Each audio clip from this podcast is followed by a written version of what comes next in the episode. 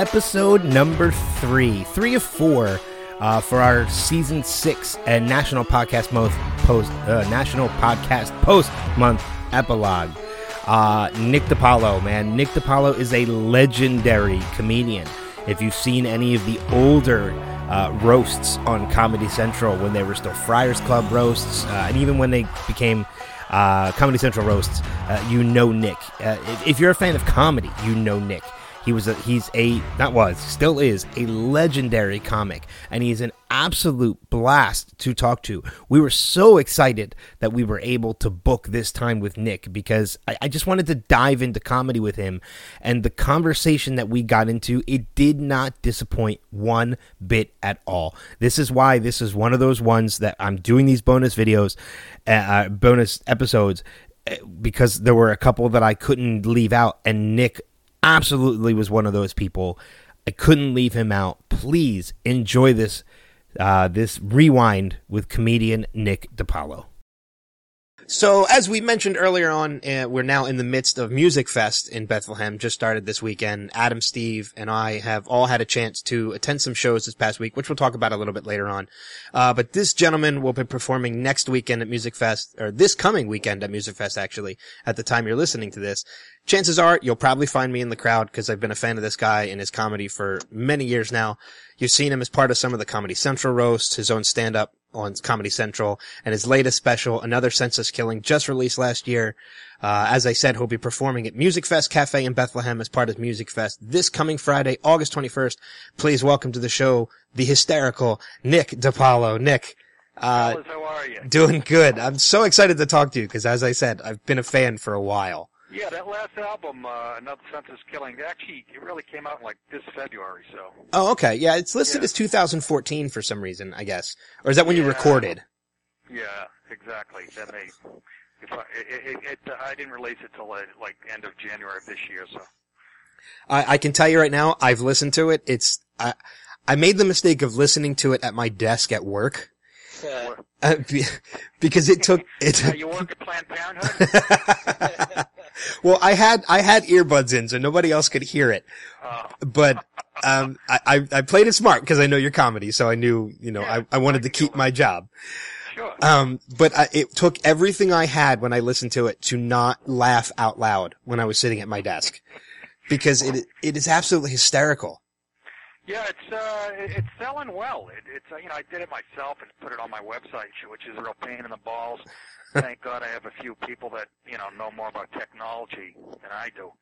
But uh, it was a bit of a fucking hassle. But uh, yeah, it's uh, you know it's always in and out of the charts on iTunes and and um, it, it's doing well. I think it's going to go styrofoam.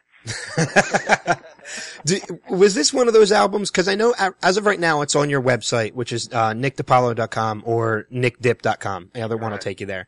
It, it's listed as uh, for eight dollars right now, which I highly recommend. It's a great price for any comedy album.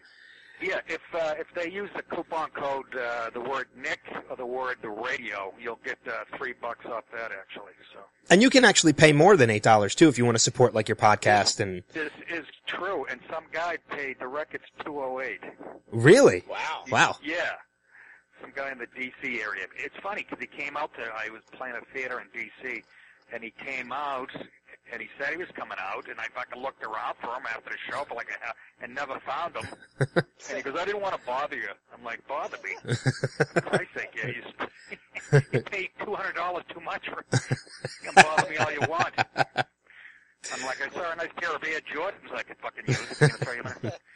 but uh, yeah, two oh eight. Another guy paid a hundred and eight. Wow, it's an so. expensive CD. Pablo something Escobar. Does that sound right? Uh, how how long on average does it take you usually to like develop the material to put out a CD or a special? Because I know you've got a number of them out. Yeah, a couple couple years.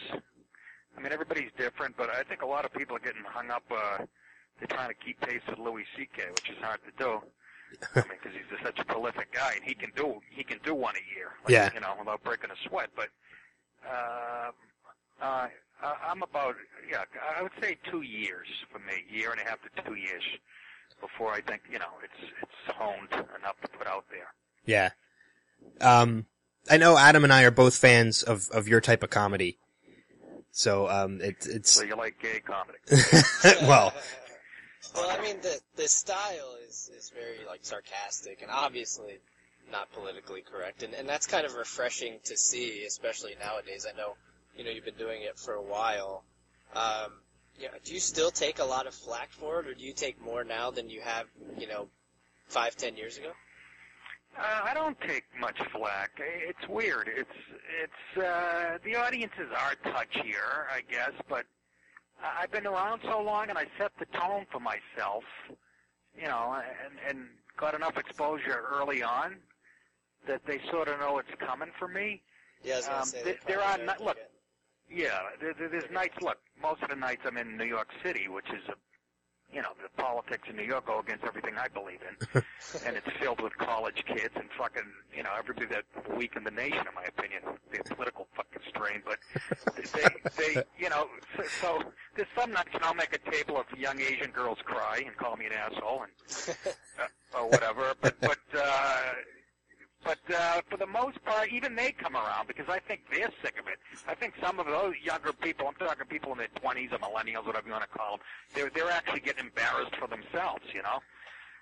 So, uh, but I, I'm not gonna. It's actually fun. It makes it more fun, you know. I mean, just knowing that they're bothered by words and they've been brainwashed by the fucking media and they don't even know it. I mean, I, I always tell the story when when if a crowd's a little unruly or kind of chattery or whatever, there's certain buzzwords you can just throw out there to get their attention. Like right in the middle of it, I'll be talking about something. Well, you know, let's say I'm talking about sports on stage, um, and and the, let's say the crowd, you know, I, I think that not really. I'll, I'll just go, and you women, and the fucking, you can hear a pin drop, or, or I'll go, fucking black people, Jesus Christ, and you, you can fucking, the waiters will stop serving and turn around there's there's buzzwords. It, it, it's the coolest thing about doing stand up this long that I've I, I've just I've, you learn so much about our society, uh, and because our society is trained by the television mostly, and then now by the internet, which to me also kind of leans left in its politics, and then Right. so there are certain buzzwords that uh, if you, you want to get their attention, you know, and, and and that's the other that's the downside. They they get too focused on the words. I mean, if you if you say like I said, if you say the word woman or or fag, no matter what the context is, you know, Right. they, they- they'll just take a breath, regardless of what the context of the joke. You could be calling yourself a fag, or yeah. whatever, I or mean, a woman or just- whatever, and they just say- fucking, you know, yeah. Just I, say African lion, and you'll get exactly. 20 people. A kid had a shirt on with a little lion on it the other night. He goes, "What's that? Memory of Cecil?" and, you know, and I said in that shitty fucking sarcastic tone, and, and uh, you know, just to get a rise out of it, you know. So uh, yeah, it's it's it's funny. It's hey, look, uh, when people when college kids are complaining that Jerry Seinfeld's act is too edgy, oh my God. uh, it's it's them. It's not the comedians. Yeah, I mean, it's like Adam said, your act is very, your type of comedy is very refreshing because as you, you kind of, you know, touched on a little bit, and I agree with it completely. We live in a, what I call an oversensitive, uh, very uh, overprivileged society now where everybody feels like they have a right to everything and they have, a, including the right to get offended at absolutely everything. Yeah, I You mean, know- look, I mean, eh, do you see what's going on on college campuses? It's fucking frightening.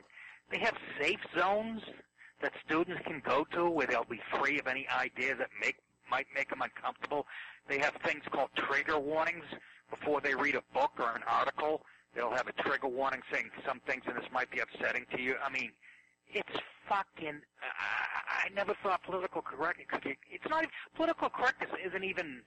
Um, it's not even the term's not even does it doesn't even do it justice how fucking Right, insane yeah. we've got over this shit. You know, I just it, it's unbelievable. But Mike, you know, fucking microaggressions, shit that you might disagree with that makes you uncomfortable. Yeah, welcome to fucking life. douchebag. Exactly. People just exactly. get offended over anything. I mean, like, I'm a 28 year old white male. I have no reason to get offended over half of the stuff. It's like, cause I, I can't come from experience. I mean, Yeah, no, that's the problem. It, it, it, it's the 28-year-old white kids that are getting upset for people who might have legitimate grievances. But right. they, they, they, they have fake outrage and shit, you know? Yeah. I said it the other night. I was doing some I was make, talking about Ray Rice and you know the whole video and how it's my favorite since Thriller or whatever. and and and you know, fucking some lady, some woman up front goes, "Oh my god!" And and there was a table of like three or four black people right to her right. And I and I go, don't worry about them. Of course, the black people are laughing. I've I've said this almost every interview I've ever done. In the 28 years I've been doing stand up, I, I think I've had you could count the the black people on one hand, or any minorities on one hand that got mad at my act, as opposed to the 1,550 white people who were, you know, fucking upset. And again, that that comes from the that comes from the left. That that, that that's that doesn't come from the right politically, political correctness. I mean, Right. uh, fucking. And they don't even, they don't even, sometimes I brought that up on the Larry Wilmore show, the nightly show, and they thought I was crazy. I go, you don't, really, you think, you think college campuses, they're really, there's, you know, conservatives that are causing, creating all this censorship and stuff, you know, they thought I was crazy. They don't even know where it's coming from, Yeah. you know? So, um, I know you had mentioned, you know, you perform in New York City all the time. Obviously, when you're not on tour, which you, you're doing a couple uh, shows right now, you know, as we mentioned in Bethlehem. Do you? There's enough comedy clubs in New York. Is that primarily where you perform? Is New York City? Yeah, I live. Unfortunately, I moved out of the city uh, about 15 years ago, 16 years ago. I live about 35 miles north. But uh, yeah, I mean, uh, when I'm not on the road, and, and I try not to do the road that much anymore. You know, I mean, it was fun to wake up with chlamydia in Atlanta when I was 28. You know, but, but but now you know I'm married and shit, so I have a house and a mortgage, and uh, you know cheating is not an option. Um, so uh, yeah, so I, uh, you know, I'll, I'll go into the city probably three, four nights a week and do a couple sets. Okay. night. Just to just to stay home because you guys know I don't know stand up is a muscle and it, it, it atrophies if you don't use it. So Yeah. Right. it's uh, it's a kind of a pain in the ass. But I bought this house that I love up in the woods somewhere, and uh, so it's a little bit of a pain. But uh, that's how I try to stay sharp, and um, that's why it's taken me a while to get this last this hour together. You know. Yeah. I'm not. I haven't Yeah. done a ton of road work this year. Yeah, like you said, you, you live in New York now, and I'm sure some people just assume you've always been from New York, maybe just because you're Italian, but Right. um, you're you're actually from New York's greatest baseball enemy, Massachusetts. Does does that does that mix up come up uh, happen a lot? Uh, yeah. A- a- anybody outside of New York and, and Boston, uh, the rest of the other 48 states assume if you're Italian, you're from New York. Yeah, I know. They they wouldn't have assumed that years ago. When I came down to New York, I had the I you know I had a, a thick accent in Ted Kennedy, but everybody assumes you're from Jersey or New York when, Yeah. when, when, when I travel. You know, they go, "You're Italian, what are you, Jersey or New York?" And and it, it is kind of fun living down here uh, as a Red Sox fan. And I was talking the other night how much I hate the fucking Yankees, and I said, um, "This is how much I hate the Yankees. I uh, I wouldn't even take the ice bucket challenge to cure Lou Gehrig's disease. oh, man. I'm like, it's a fatal disease named after a New York Yankee. Why the fuck would I help him with FDR problems? And I said, uh, when kids start dying of Big Papi disease, I'll, I'll, I'll dump a bucket of cat piss over my head. But, uh, but why would I help the luckiest man on the face of the earth? That's what he called himself. Uh, but, uh, yeah, so it's funny. I remember right after the Red Sox won the World Series, you know, when we, we fucking fucked the Yankees in 2004. We came back from three games to none Yeah. uh, first team in the history of the ALCS to ever do that. Um, I, I then they won the World Series, you know, the following week against the Cardinals. And I'm on. I, it was a Monday. I got on the train, a Metro North train, which goes from New York City out to where I live, and uh, there were no seats. There was one seat facing. Uh, it was actually. I'm sorry. It was. It wasn't a Metro North. It was actually a subway, actually, in New York. And there was one seat facing the rest of the train, like the end seat. Mhm. So I sat in that. It was the only one open. The, and I opened the paper, and it, on the front page of the paper, I held it up over my face, obviously, but it's a picture of the So- Red Sox celebrating, you know. and my pa- the paper wasn't up in front of my face. I swear to God, ten seconds. Somebody threw one of those pink Canadian mints at me. Well, Oh. you're. Uh, I mean, we're we're from from Philadelphia. Ben's not uh, an Eagles fan. I am. My dad's from the Bronx. I'm like half a Yankees fan, but being from Philly, I've kind of uh, more moved over towards the Phillies and the Eagles. But uh, being an Eagles fan, the Patriots were the ones preventing us from breaking our Super Bowl streak back in 04. How's uh, how's Deflategate treating you now? Uh, I love it. I, I love the fact you don't understand. When I was a kid, I loved the Oakland Raiders probably before you guys were born because they were the they had the dirtiest reputation and they were really good every year. I mean, they were they were excellent. This is when they you know just win baby was the slogan. Now I don't know what the fuck it is, but but but they but they were vicious. They had the whole league hated them. Al Davis was a rogue owner, and uh, I, I always envied that, that they had that reputation. And and and you know, I grew up a Patriots fan, obviously too, and and they were so bad. I mean, they were the joke of the fucking league. I still pinch myself to this day that not only do you know, not only do we have Tom Brady and, and all these Super Bowls, that but but that you know, the fucking it's us against the world. It's a fucking wet dream for a sports fan. Yeah, yeah. Yeah, I'm sure. I'm sure that ball being deflated by I think it was less than a half ounce really made the difference. Yeah, it was like one psi or something. One psi, whatever the. They're making it sound like he was pulling Nerf balls out that nobody knew about. Yeah, you he's know. got the uh, those uh, screamers, those ones you could throw like a thousand yards or whatever it was. Yeah, yeah, exactly. So I think it was Roger Goodell saw an opportunity to go, "Ooh, look, I'll show how strong I am," you know, and and take out the, the face of the league. But whatever. I'm, I'm, I'm, I, I couldn't be, ha- I couldn't believe that how that Super Bowl ended. I'm, I'm still, I, I watch it like porn. I jerk off to it. I I was I I'm not a big Seahawks person, so I was actually hoping they would win anyway. So Yeah, It's Richard. Sherman. Check out, check out my tweets. There's a picture of me taunting Richard s- Sherman. yeah, I, I I did see that. So yeah, no, things couldn't be better. I, I, I, I love this, and and I and I hope. Uh, I think it's going to court. I, I, I still say I think they're going to knock down a couple. Games. I, I don't know. Who knows? right. Yeah. But, I have to I have to mention obviously before we um uh before we let you go at any time I, I have to mention you did something that I I'm a big fan of. You did an episode of Inside Amy Schumer. yes. Uh you did the 12 Angry Men Inside Amy Schumer episode. And I have to say, like, I'm, I'm a big fan of Amy's and I'm, I'm a fan of that show, but that episode has to be probably my favorite episode out of all three seasons that she has done.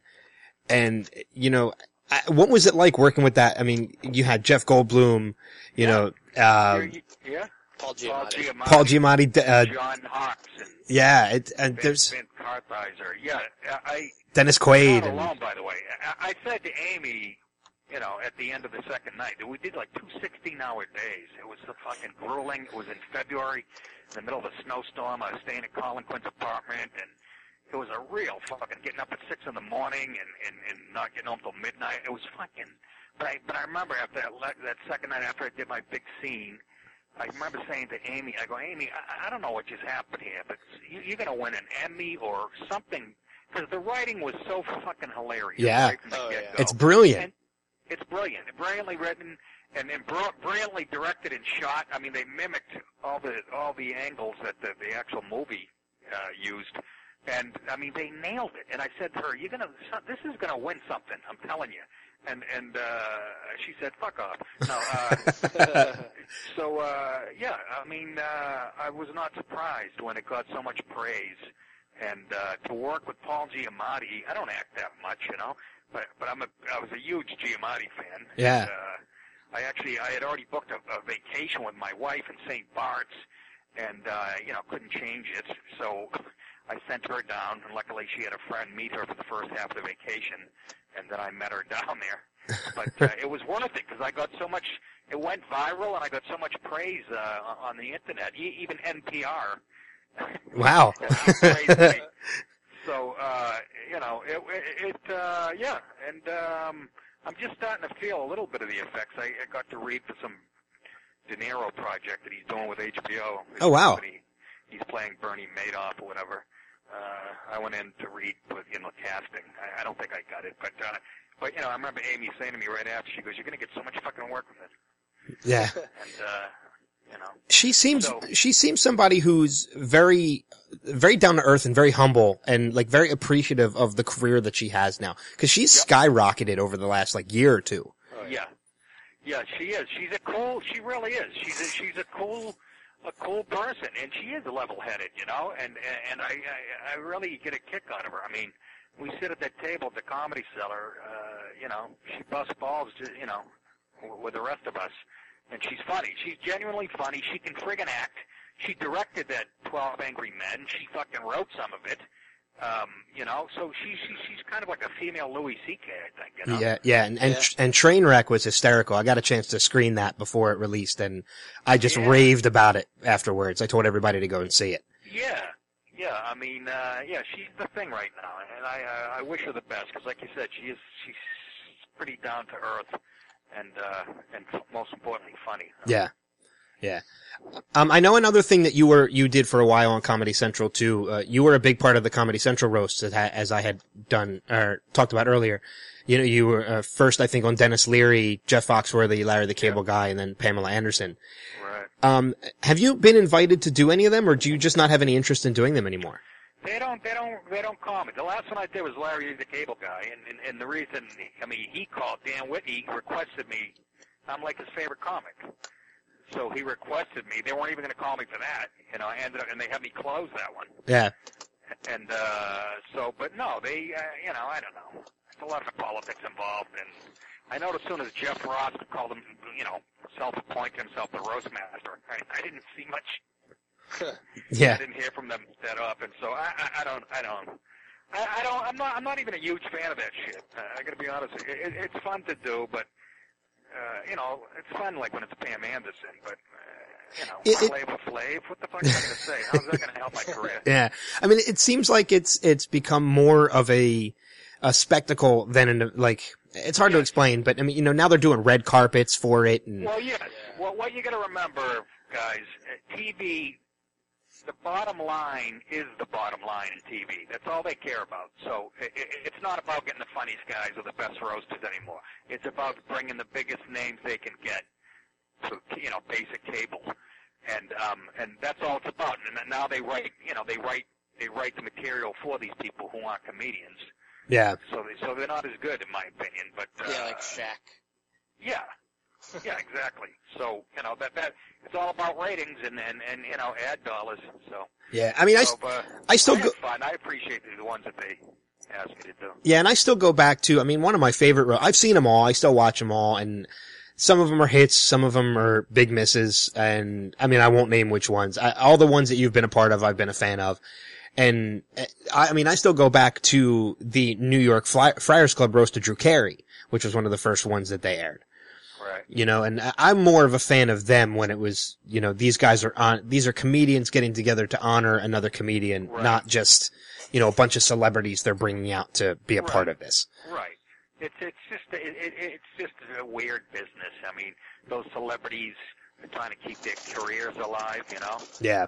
So so you know they, they do these things. They're probably not exactly thrilled to be there either. But uh, and yeah, and then once again, uh, quality suffers, and nobody gives a fuck because uh, it's about making money. So Yeah, exactly. sort of the world we live in. Yeah. Well, I know we're running out of time. I know you- you're a busy man and you have more interviews to take care of tonight, but we definitely will, we want Can I to, ask you guys a quick question? This music fest thing, right? yeah.